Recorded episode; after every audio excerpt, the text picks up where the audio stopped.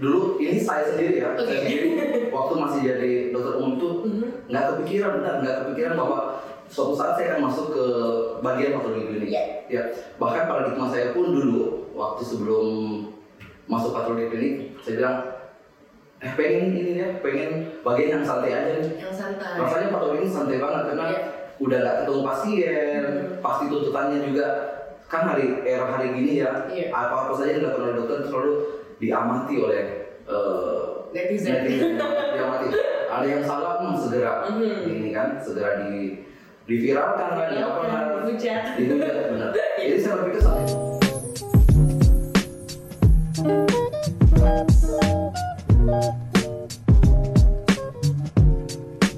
Selamat datang di Insight Podcast, your go-to health insight. Bersama saya Iin Fadilah dan hari ini kita kedatangan seorang bintang tamu Dr. Anwar Sadak, spesialis patologi klinik atau SPPK. halo Halo dok, gimana kabarnya hari ini dok? alhamdulillah ini hari puasa ke Keberapa? dua ya 22 ya. Mhm. alhamdulillah sampai saat ini masih fit Masih fit dan harus selalu fit ya dan harus selalu fit. Jadi beliau ini sangat terkenal di jagat dunia maya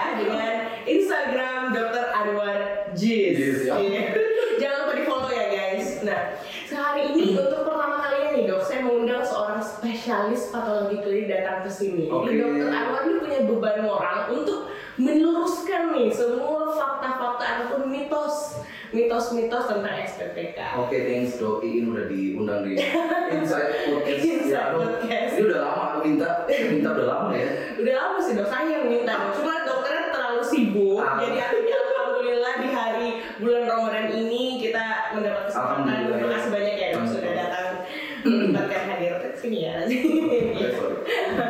Ya, jadi dokter Anwar, gimana nih dok? Eh, banyak yang bilang kalau misalnya, banyak teman saya dokter Hmm. umum yang bilang ah SPPK itu eh, yang kerja itu mesin gitu loh ya. Jadi sebenarnya beban kerja itu di mana sih dok? Boleh diluruskan nggak? Iya ya. Itu? Jadi memang harus kayaknya saya harus mulai edukasi dari awal nih. Betul. Apa sih patologi klinik itu ya? Oke. Orang bilang, wah dokter laboratorium doang. Hmm. Tapi sebenarnya eh, laboratorium apa?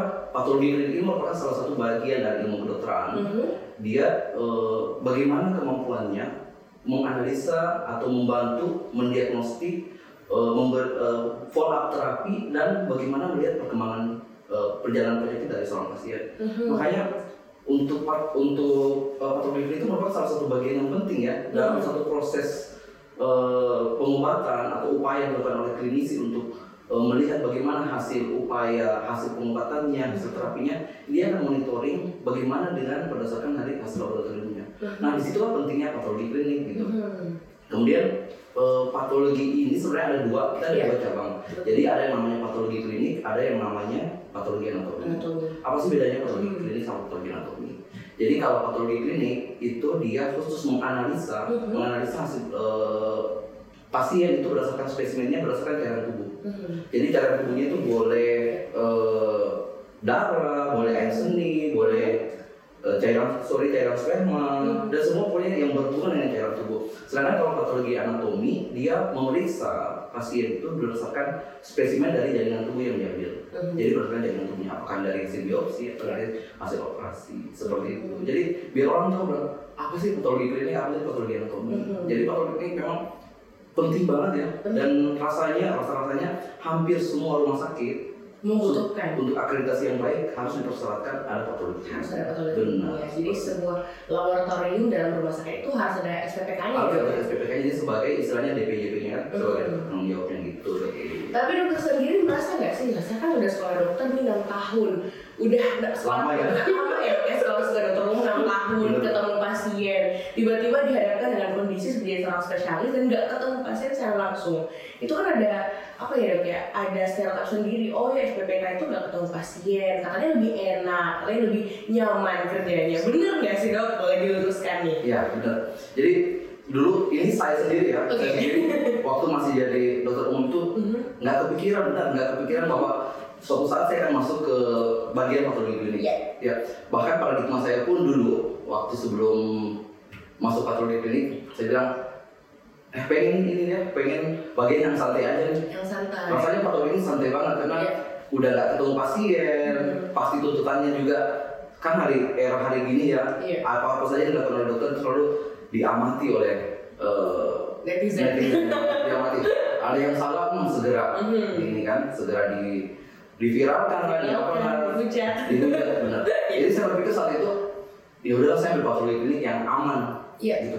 Nggak banyak ini. Ternyata ternyata begitu masuk di dalam begitu saya mengikuti proses pendidikannya Mhm.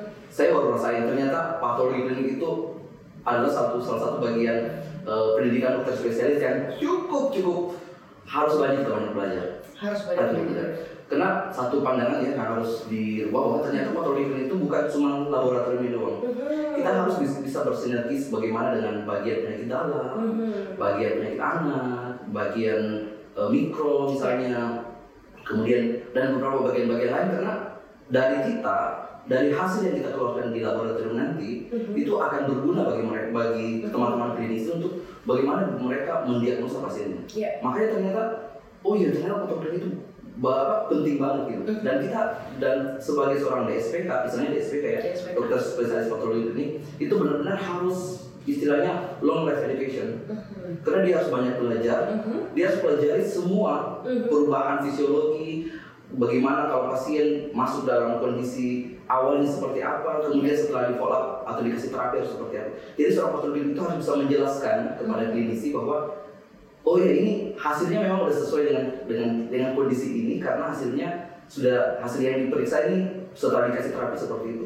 Makanya di situlah pentingnya di situlah pentingnya seorang DSPK bagaimana dia mengeluarkan hasil yang Hmm. benar-benar eh, akurat benar-benar yang valid. Iya, jadi Sehingga- dokter ini memvalidasi dok ya, memvalidasi benar hasil benar. benar istilahnya kita di patologi ini ada istilahnya validasi Mhm. gitu validasi sekali ya pokoknya. Jadi nggak seperti yang orang bayangkan ya dok ya kalau santai, Santai. bisa santuy kerjanya. Sih ternyata bahasa ribet. bahasa di bahasa teman-teman sejawat ya Mhm. enak mah DSPK Iya. kenapa DSPK cuma tanda tangan doang Cuma tanda tangan doang. Aduh. Ternyata harus belajar dari ujung rambut sampai ujung kaki Benar. guys. Orang- perubahan-perubahan ilmu pengetahuan kan sangat, sangat cepat ya dok ya. Iya, jadi perubahan yang kita lihat sekarang kan, eh, contoh COVID, contoh nih, contoh Eh, COVID. nih. eh. Kemarin COVID untuk testing awalnya orang pakai rapid antibody. Mhm. Setelah rapid antibody berubah lagi rapid antigen. Mhm, betul. Kemudian berubah lagi eh, PCR. Iya. PCR.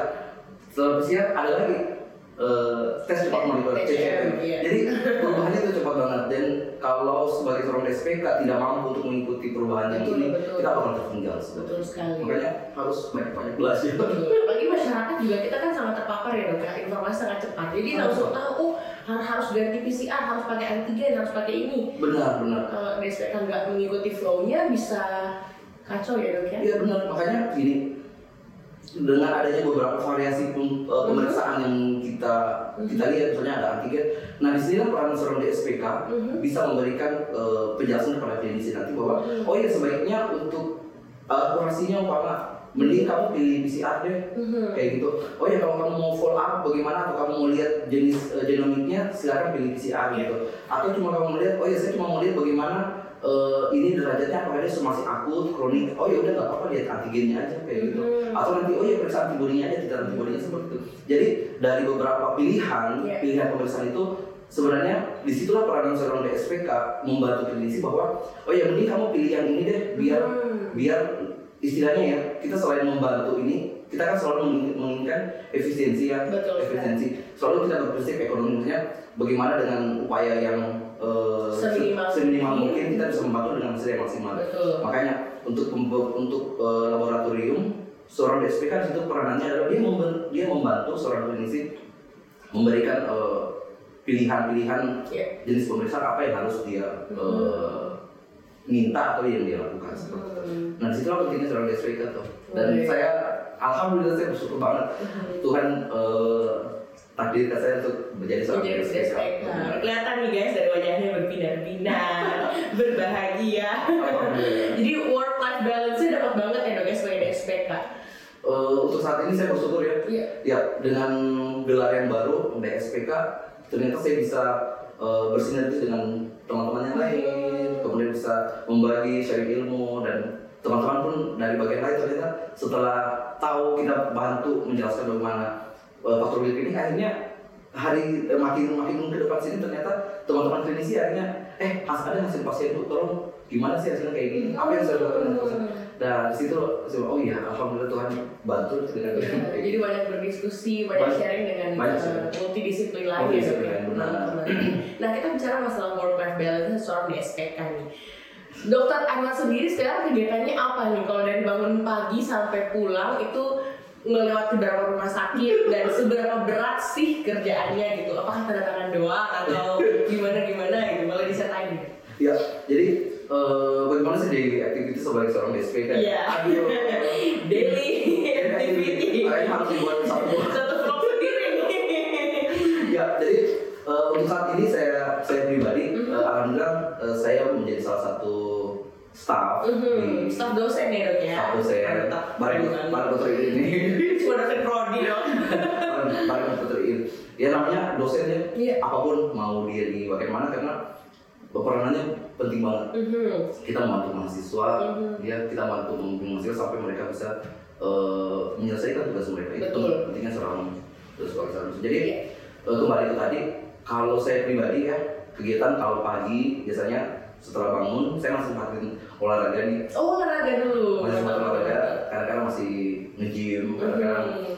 eh, tenis Mhm. kemudian setelah itu eh, biasanya kalau pagi kan ada jadwal ngajar Iya. ada jadwal ngajar jadi biasanya pagi masih ikut bimbingan ke mahasiswa Mhm. setelah itu mungkin biasanya setelah selesai masih eh, ada beberapa kegiatan di rumah sakit Mhm. biasanya kayak gitu sorenya eh, masih ngisi beberapa laboratorium juga Mhm. seperti itu Oh jadi di rumah sakit dan juga di laboratorium di ya? rumah sakit dan di laboratorium jadi kalau mau dibilang aktivitasnya sih nggak 24 jam banget ya Mhm. jadi masih ada beberapa bagian yang bisa kita maksimalkan Mhm. ya jadi setelah kegiatan satu masih bisa kita pindah ke kegiatan yang lainnya sih kayak gitu Jadi nggak ada yang situ-situ dong. Misalnya situ nih ada hasil lab yang mungkin kritis atau tengah malam dokter nggak pernah diganggu tidur malamnya gitu. Pernah nggak ada kondisi gitu? Ini di luar pendidikan ya? Iya, jadi eh, ternyata yang ini yang baru, yang baru Iya. setelah saya di pendidikan ternyata saya pikir ya udah patologi ini enak banget karena nggak ada yang sinto. Mhm. Ternyata enggak. Ternyata enggak. Ternyata ada beberapa hasil laboratorium yang kita harus segera laporkan Mhm. ke ke, ke klinisi. Jadi misalnya ini sebagai salah satu pengalaman ya ketika saya menjalani pendidikan dokter spesialis saat itu. Jadi mau tengah malam ada kondisi-kondisi tertentu yang betul-betul di SPK situ di- dibutuhkan. Iya. Misalnya gini, eh, untuk pengambilan analisa gas darah, Iya. ya untuk pasien beberapa pasien yang kondisi kritis mungkin itu harus segera kita lakukan. Mhm. Dan biasanya yang melakukan itu adalah yang kita eh, DSPK-nya. Langsung di SPK. SPK-nya sehingga ya ini mungkin yang sito-sitonya seperti itu yang mesti yang harus segera dilakukan. Mhm. Kemudian ada beberapa hasil laboratorium yang harus kita segera laporkan. Mhm. Misalnya eh, dari darah rutin Iya. kita periksa eh, HB-nya tiba-tiba ada standar, ada standar tertentu Mhm. yang ketika itu di bawah standar atau dia terlalu di atas standar, yang harus segera kita laporkan Mhm. ke klinisinya. Karena kalau kita nggak laporin, mungkin eh, akan kita dapatkan dampak atau efek yang tidak kita harapkan. Mhm. Seperti itu. Jadi memang ada beberapa kondisi-kondisi tertentu sih Ya, yang memang situ ya. yang, ya. yang harus segera dilaporkan. segera dilaporkan ke Benar. tapi dokter memang berhubungan langsungnya itu ke klinisi ya dok ya untuk membantu penegakan diagnosa dari klinisi kalau ke pasien langsung ada nggak sih dok kayak langsung kasih tahu ke pasien nggak ada ya Oh iya. atau Jadi langsung ke dokter aja Ya benar. Jadi untuk eh, sinergitasnya memang kalau DSPK itu Iya. tanggung jawabnya dia langsung ke klinisi. langsung ke langsung ke klinisi. klinisi Kita nggak kita nggak bisa eh, langsung ke pasiennya, Ke pasien. ke pasiennya.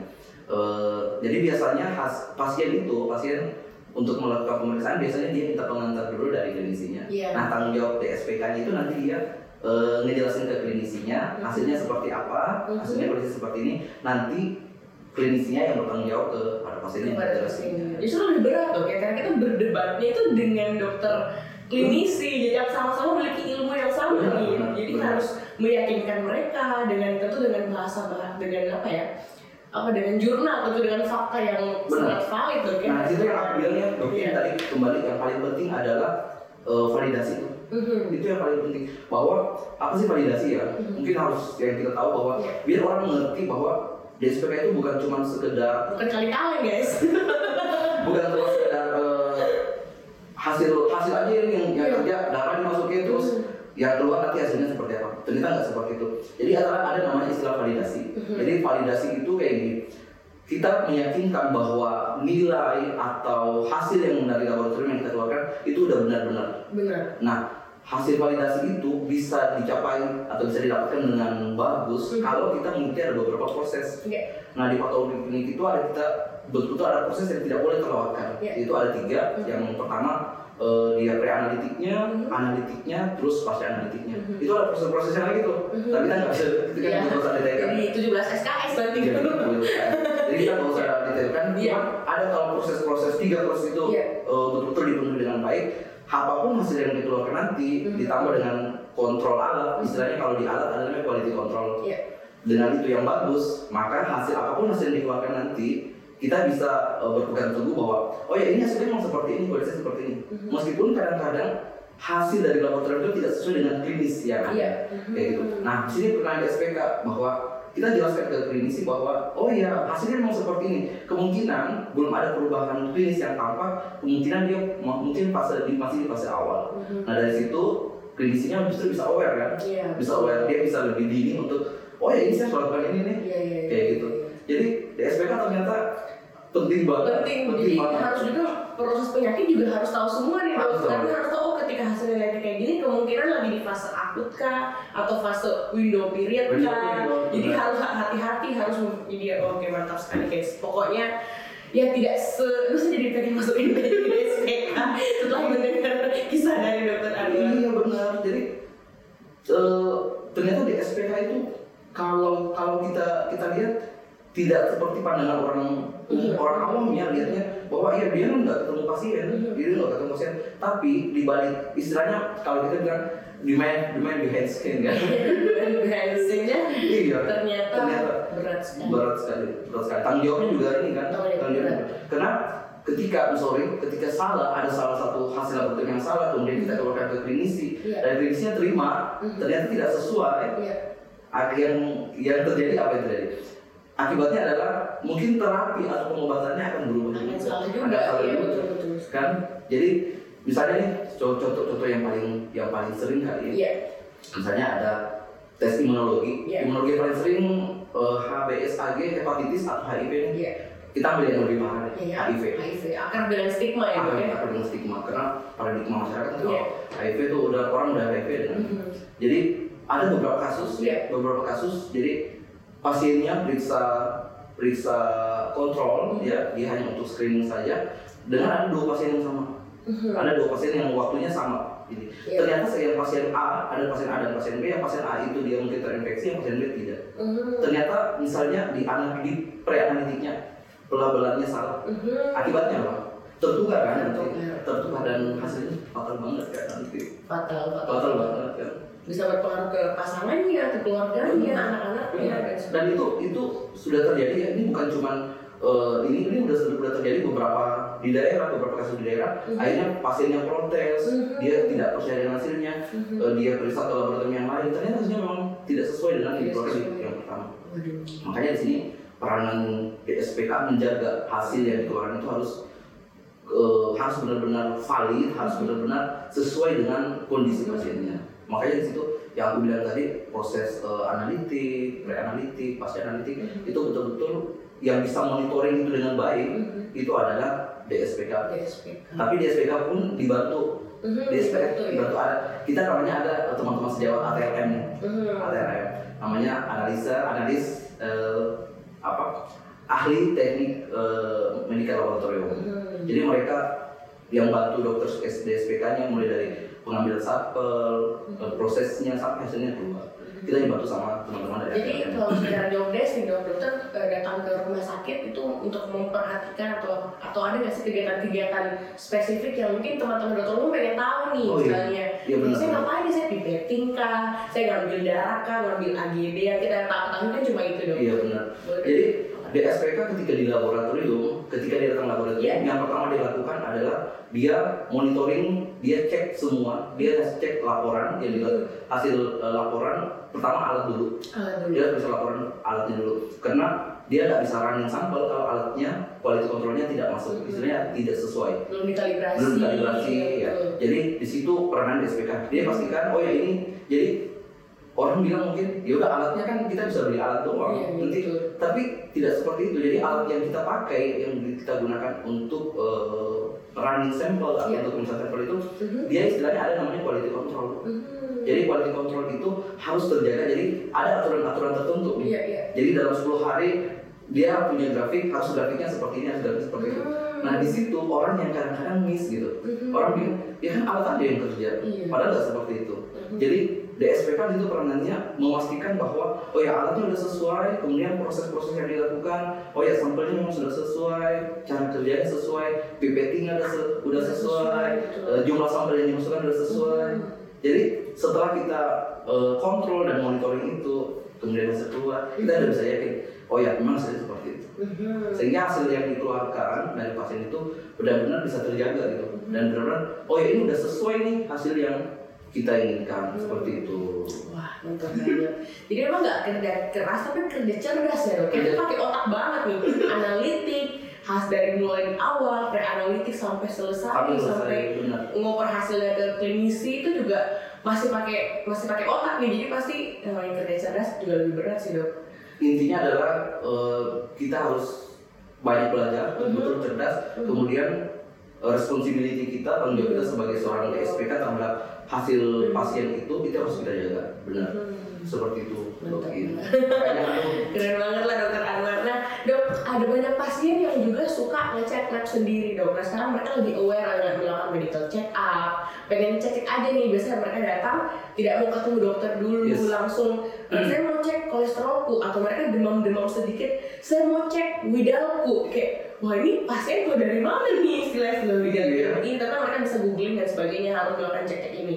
Gimana sih menurut dari pandangan SPK seorang pasien yang awam gitu datang tanpa pengantar dokter klinisi ada nggak sih emang yang bisa langsung kalau tidak langsung boleh dijelasin dok? Iya, jadi eh, boleh nggak sih sebenarnya pasien awam itu habis saya datang ini datang kontrol, datang periksa ini, tuh, saya lagi demam nih, Iya.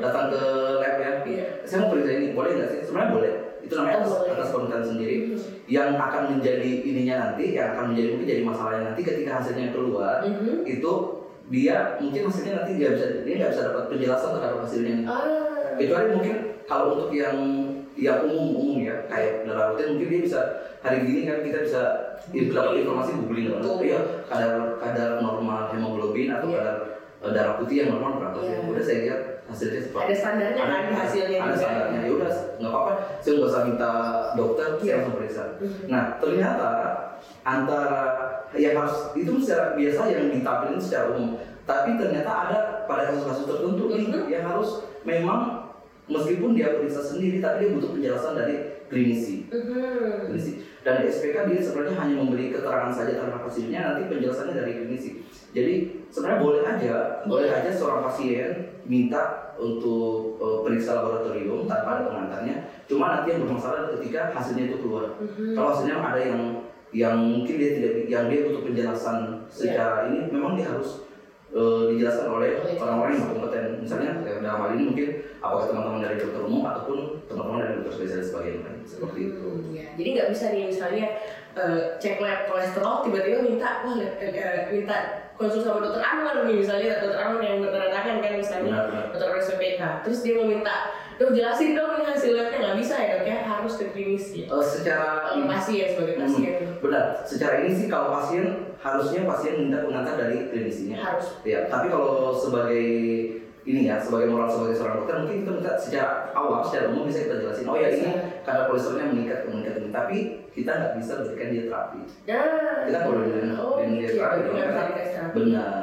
Benar kita hanya mampu kita menjelaskan saja bahwa oh ya ini meningkat, mungkin kena ini ini, kena ini. Tapi untuk eh, pemberian terapinya kita harus eh, sinkronkan dengan teman-teman dari klinisi mungkin yang berkompeten misalnya. Misalnya kalau kayak eh, peningkatan kolesterol atau misalnya asam urat ya, Mhm. mungkin baiknya kita konsulkan eh, ke teman-teman bagian penyakit dalam. Dalam. Nah di sini lah eh, kekompakan itu sinergitas dari ini ya antar spesialis Mhm. yang kita harus bangun seperti itu. Wah, keren banget nih Dr. Anwar. Makasih banyak Dr. Anwar untuk informasinya yang sangat menarik, informatif dan juga edukatif sekali. Pantas lah jadi seorang dosen dan juga seorang DSPK. Dengan seorang DSPK kita, Dr. Anwar Sadak SPPK. Menarik sekali, edukatif dan informatif untuk bisa informasinya bisa didapatkan oleh dokter-dokter umum yang lagi galau pengen jadi pengen daftar residen apa ya dok ya dan masih mendengar kabar-kabar buruk ini adalah informasi yang valid ya sudah divalidasi di Inside Podcast ya dokter pertama pakai PDHS eh, eh, DSPK-nya nah sekarang dok kita sudah sampai di ujung akhir acara mungkin dokter bisa kasih sedikit sedikit aja closing statement untuk teman-teman di rumah nih teman-teman Inside Podcast yang mencari insight tentang DSPK silakan Ya, jadi eh, mungkin sedikit quote dari saya bahwa eh, bukan sebagai seorang SPK tapi sebagai seorang dokter Ya. kita harus eh, tanamkan bahwa kita punya rasa tanggung jawab yang besar pada pasien dan untuk menjaga rasa tanggung jawab yang besar pada pasien itu kita harus eh, istilahnya tetap belajar, belajar, belajar. Eh, mungkin bahasa ininya yang saya bilang tadi eh, istilahnya long life education. Iya. Kita harus belajar sampai sampai kapan pun karena perubahan akan terjadi mau tidak mau kita harus segera mengikuti perubahan yang terjadi. Cepat tepuk tangan lagi guys terima kasih banyak. Ahmad keren banget hari ini insight-nya untuk teman-teman semuanya yang nonton Insight Podcast semoga tercerahkan dari kabar-kabar burung dan stereotip ataupun uh, apa ya mitos-mitos tentang DSPK akhirnya hari ini sudah terbongkar semuanya. Bahwa itu semua tidak benar ya dok ya. Juga minta terima kasih dok ini. oh.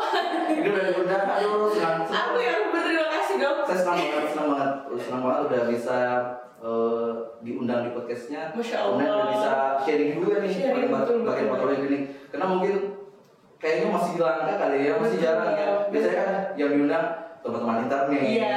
eh, neurologis, kan. Ini